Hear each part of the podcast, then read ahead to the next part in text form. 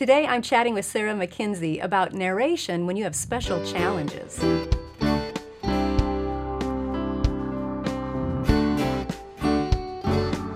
Welcome to the Simply Charlotte Mason podcast. I'm Sonya Shafer.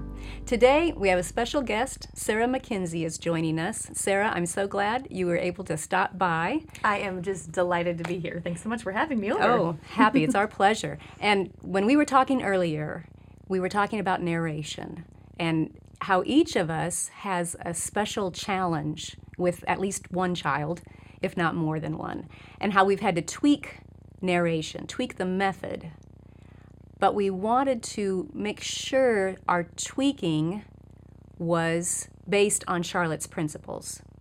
So let's, before we dive into what we did, let's talk about what we were dealing with. Oh, the yes. special challenges that we have.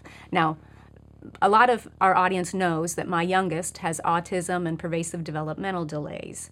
And so that's my challenge. Talk about your challenge. So we've had a few. The biggest one I think that has impacted narration in our homeschool is a diagnosed anxiety disorder. And so um, that well, before I get into how that looked, I guess. Yeah. Uh, anxiety, and that's been in, showed up in more than one of our children, but that seemed to be the one that impacted narration specifically most. That's where I saw mm, maybe what we're doing or what I expected us to be able to do isn't going to quite work. And then another one is dyslexia because we've had several children who are dyslexic as well. Both of those would be big challenges. I can see the dyslexia, especially when you get to the written part. Yes. But you're talking diagnosed, like clinical anxiety. Yes, yes. Not just, Not just I'm a little worried and anxious about this new thing you're asking me to do, mom. Right. but this is like debilitating Yes. anxiety. Yes. All right. So let's talk about the principles that we we want to hold to Yeah. and, and fall back on. Yes. To me, the first one, of course, is the child is a person. Yes. Which is one of those things I think it's easy to forget when we're in the middle of homeschooling. We forget our children are images of God. They're born persons, like Charlotte always reminds us. Um, and this idea that I think sometimes, especially when we're maybe a little anxious or worried about our homeschool and our children, we all want to do it right, you know? Oh, of We all want to make sure we're doing this right. And so we feel like if I follow the method exactly as I've been told, then I'll get the results that I've been promised, which is not actually how it works with raising children. We all know this. yes. Well, and Charlotte talked about a method versus a system oh, and Oh, that's how good. we always want a system. Like if I do A, B, and C, I will get this Cake. Yeah, exactly. Exactly. But that's as you said, that's not how it is with children. And Charlotte said that too. It even even it's not like growing a garden because mm. seeds don't have personalities, you Yes, know? right. But our children do. So I love how you said that we think if we do it the typical way, and with many of our children, it does work that way. If we do narration exactly as Charlotte outlined it, mm-hmm.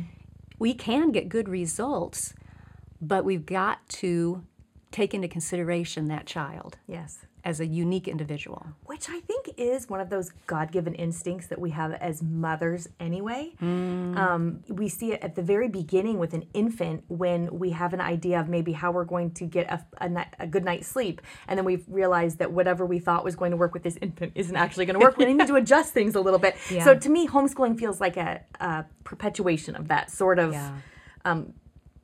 Constant recognizing this born person in front of you isn't always going to, you know, follow the playbook of what we think. and it's hard because that's that means we're in a constant state of potential change. yes. But I read something the other day that really stuck with me. Um, I love how Charlotte said the goal of education is growth, that we learn to grow as a person. And what I read was growth means constant change. Oh, interesting. Yeah.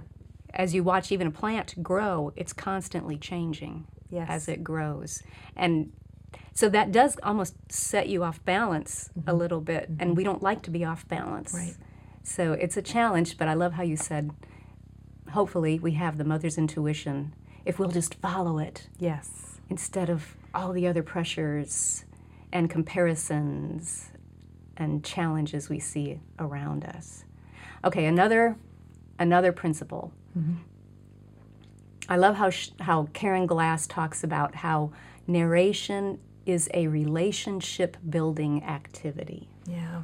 I've not read that from her, but I when you said when you say that, it just feels to me like, oh yes, of course. And homeschooling is all about relationships. I mean, that's mm. why homeschooling works. I think is because it's based on this really strong foundational relationship where you love your child and want what's best for your child more than anybody else in the world. Yeah. and so you're highly invested in and which also I think adds to number one your success in homeschooling, but also to the pressures you probably feel about getting it right or doing it right. So I love this relationship building as a key foundational principle of whatever methods we're using. Yeah, and we want to protect that relationship. And uh, it's it is relationship building between us. That's very important, the child and the parent. Yeah. But also between the child and the material. Yes. And we don't want to interfere Yeah. with them building those relations. Okay, that is one of the principles that I found most compelling when I first stumbled across Charlotte Mason. Because at the time, I think my oldest was one or two. and I'm poring over all these homeschooling books and and this idea that the child you don't want to get in the way of your child's um, oh goodness there's a charlotte mason quote that i'm thinking of and I, I maybe it'll come to me in a moment. Um, getting it for herself like this idea of getting the knowledge for herself. Because as a What a child digs for is her own possession. exactly yes Yeah. um, of course you would know it off the top of your mind That's just one of them. There are several that apply. I didn't know if that was the one, but yeah. But it's so different than the way I learned as a child. Yeah. But when I read that as an adult, I thought, oh, yes. I mean, I always felt like most of the best learning I had done came after school. It didn't come during my school years, but came after that when I was learning things because it was just me and the book. It was me and the ideas. And so then you get, there's nothing standing in the way between your mind connecting with the mind of the writer or whatever, the idea that's being presented. Yeah. So this makes a lot of sense to me. Which yeah. then brings us back to the first principle because you were interacting with that material as an individual. Yes. And the ideas and the way you related to that author's ideas Mm-hmm.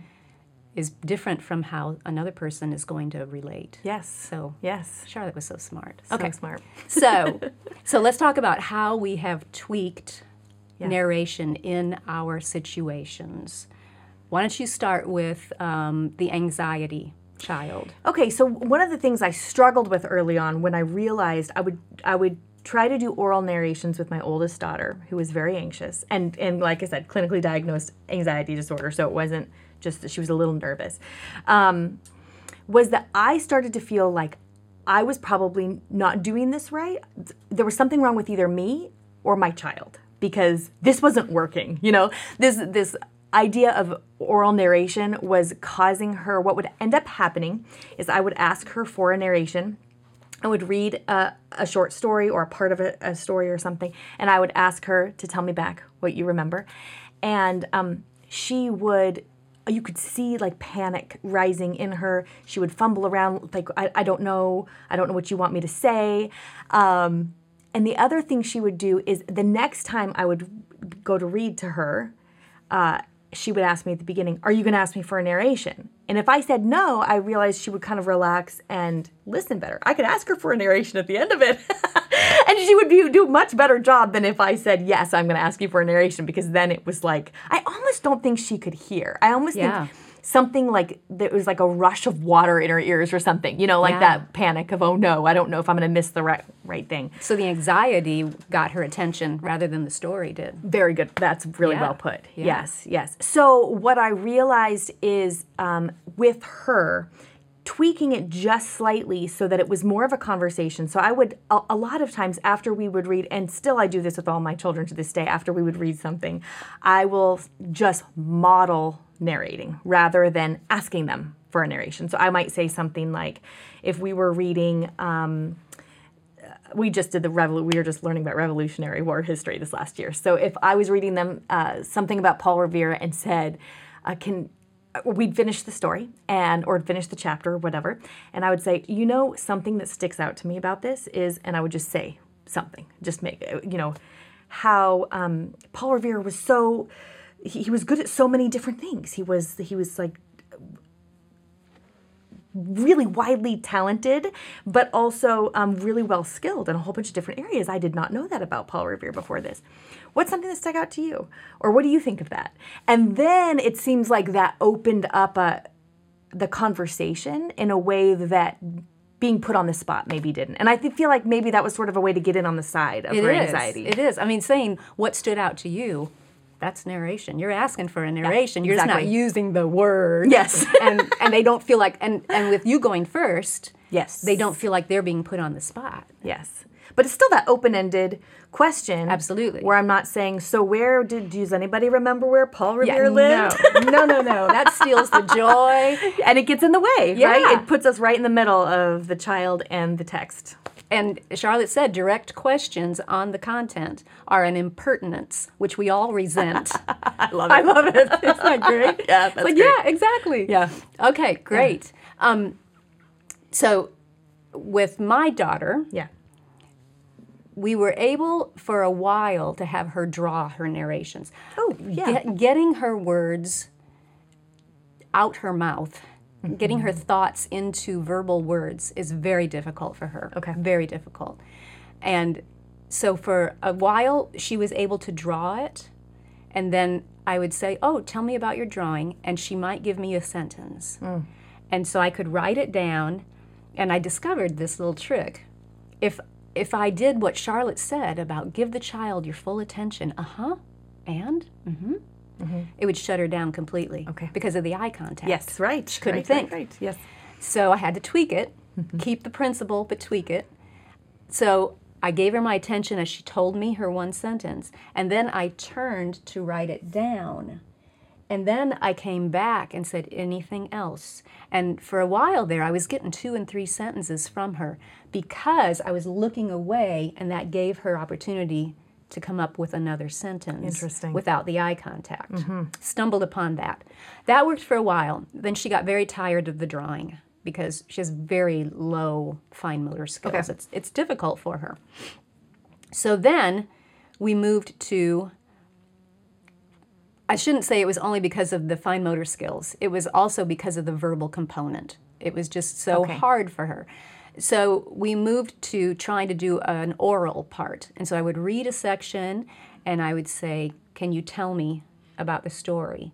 She would always repeat the last thing that I had read, always. But now looking back on it, it's like, of course she's going to because she has always had echolalia. Oh, interesting. Yes. Of course. Yes, You know, yes. echolalia, for those who are not familiar with it, is where the child will use other people's words and just repeat those.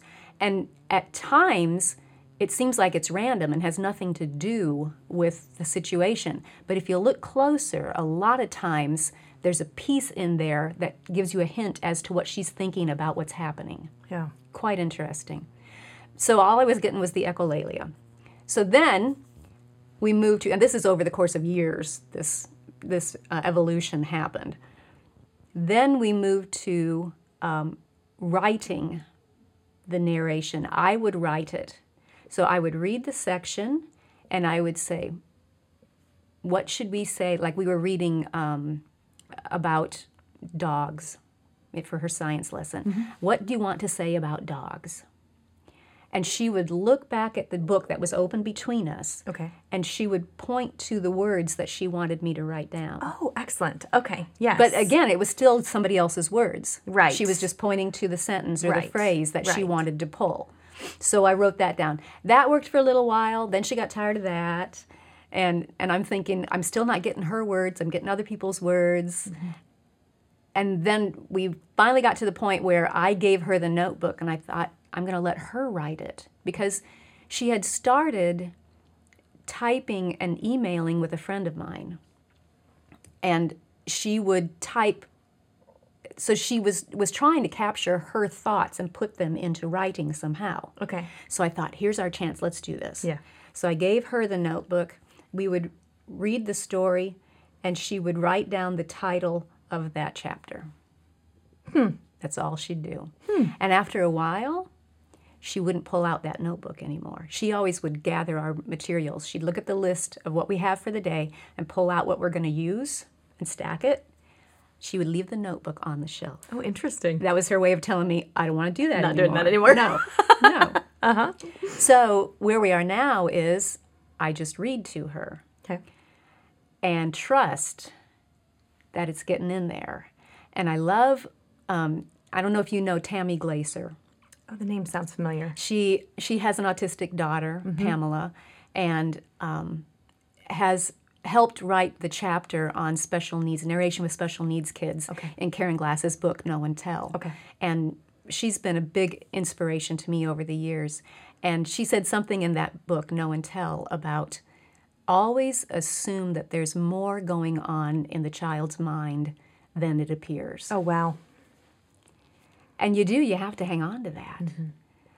When if you're going to respect the child as a person, you you've got to have have that hope, have that belief. Yeah. That there is more going on than you can see. Which I think is almost always true, actually, because I know a lot of times when I'll be reading aloud, I remember with my oldest three, I'd have I had these two girls and then a boy who was very fidgety, very like he would be standing on his head, jumping on the trampoline while I'm reading aloud, mm-hmm. And I would think. There's no possible way this kid knows what I'm reading. You know, the next day when I'd say, "Who remembers what happened yesterday?" He's the one that could remember. Yes. Um, and so I think it, again, it's that trust in there being way more than we can quantify or see, and also in what our role is. Like our role is to present this feast, and then they take what's fit for them. There's some Charlotte Mason quote Yes, about that too. That's I think exactly right. right. Each small guest takes what they're ready for. Yes, yeah. yes. Yeah. Um, something else that popped to mind for me as you were talking is um, something that helped with the anxiety with narration was making sure I wasn't using superlatives when I was saying when I was asking for something or when I was saying when I was modeling narration. So instead of saying the most important, what do you know? What is the most important thing you Mm-hmm, remember from that, or what is the best part? You know, anything best, most. What is your favorite? Yes, exactly. Yeah. If I was to ask you right now, what is your favorite book of all time? You'd probably like oh, shut down. Exactly. Like and also yeah, exactly. You can't. The effort of decision. It's like there's so many possibilities And. I need to pick the Yeah. one that rises above all the others. So, but if I said, "Can you tell me about a book you've loved?" Then that's totally different. Now it feels like. So i, I feel like Mm. with with especially if you have a child that's dealing with any kind of anxiety or any kind of um, panic at the idea of giving a narration, just saying, "What's one thing you don't want to forget? What's one thing that you?" Uh, that stood out to you. That's one that I use all the time. And that feels way lower pressure than what's the most important pieces, which I think even if you're not saying it, your child might be hearing something like, my mom wants me to tell her the most important part of this chapter, and I don't know what that is. And she has something in mind, Yes. potentially. That Right. might be what the child's thinking. So now we're back to the direct questioning, the guess what the child guess what the teacher is thinking Yes, yes. scenario, which is not relationship building. it's not relationship building, and it's not relationship building with the with the text either. Yeah. yeah. So it kind of gets in the way there. Yeah, that's so interesting. Wow. Um, the other piece with written narration, and this feels to me like what you were sort of talking about with your daughter, is um, with my dyslexic kids, it's been really helpful to keep writing their narrations for them for longer than you might see recommended on from Charlotte Mason resources.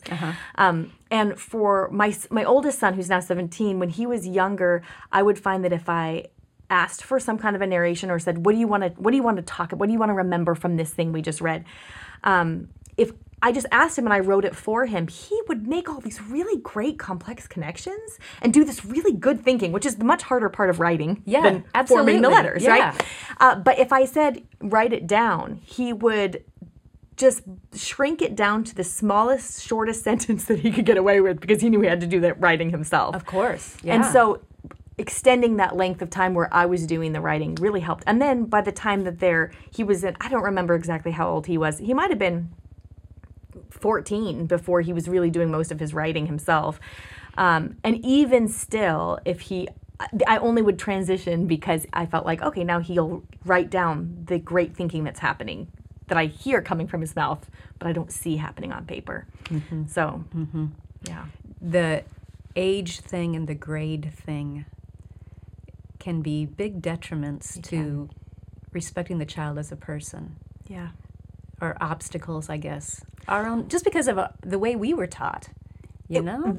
Yes, and I think it plays into that fear that we all have that maybe we're not doing it right, or I'm I am I my child. exactly am I teaching my child in some way where they're not going to be ready to do what they need to do, and so if they're not being able to write their own narrations at 12, what am I doing wrong? Instead of going, this, that just might be the way that God made this child. Yeah. Like this is His timeline. So Not- so he's not ready yet. yes. We have to hang on to that word yet. Yes, and then we kind of can offer those bridges. That the word that kept, came to mind as you were talking about the different ways you interacted with your daughter with narration was like these are all kinds of scaffolding or bridges. You know, like giving your child scaffolding as a way to sort of get to where you're trying to go. And so for me, it feels like being able to tweak the method while keeping the principle at heart. That feels like a way that we can meet our children exactly where they are, exactly the way God made them. Yes. So the principles child is a person, respect that child as an individual, keep the relationship going between you guys and with the book, Yes, yes. and let that child interact with the material in the way that he or she is ready to. As long as we're doing that, I think we're going to be okay. I think so. Thanks. If you enjoyed this podcast, be sure to subscribe. We'll see you next time.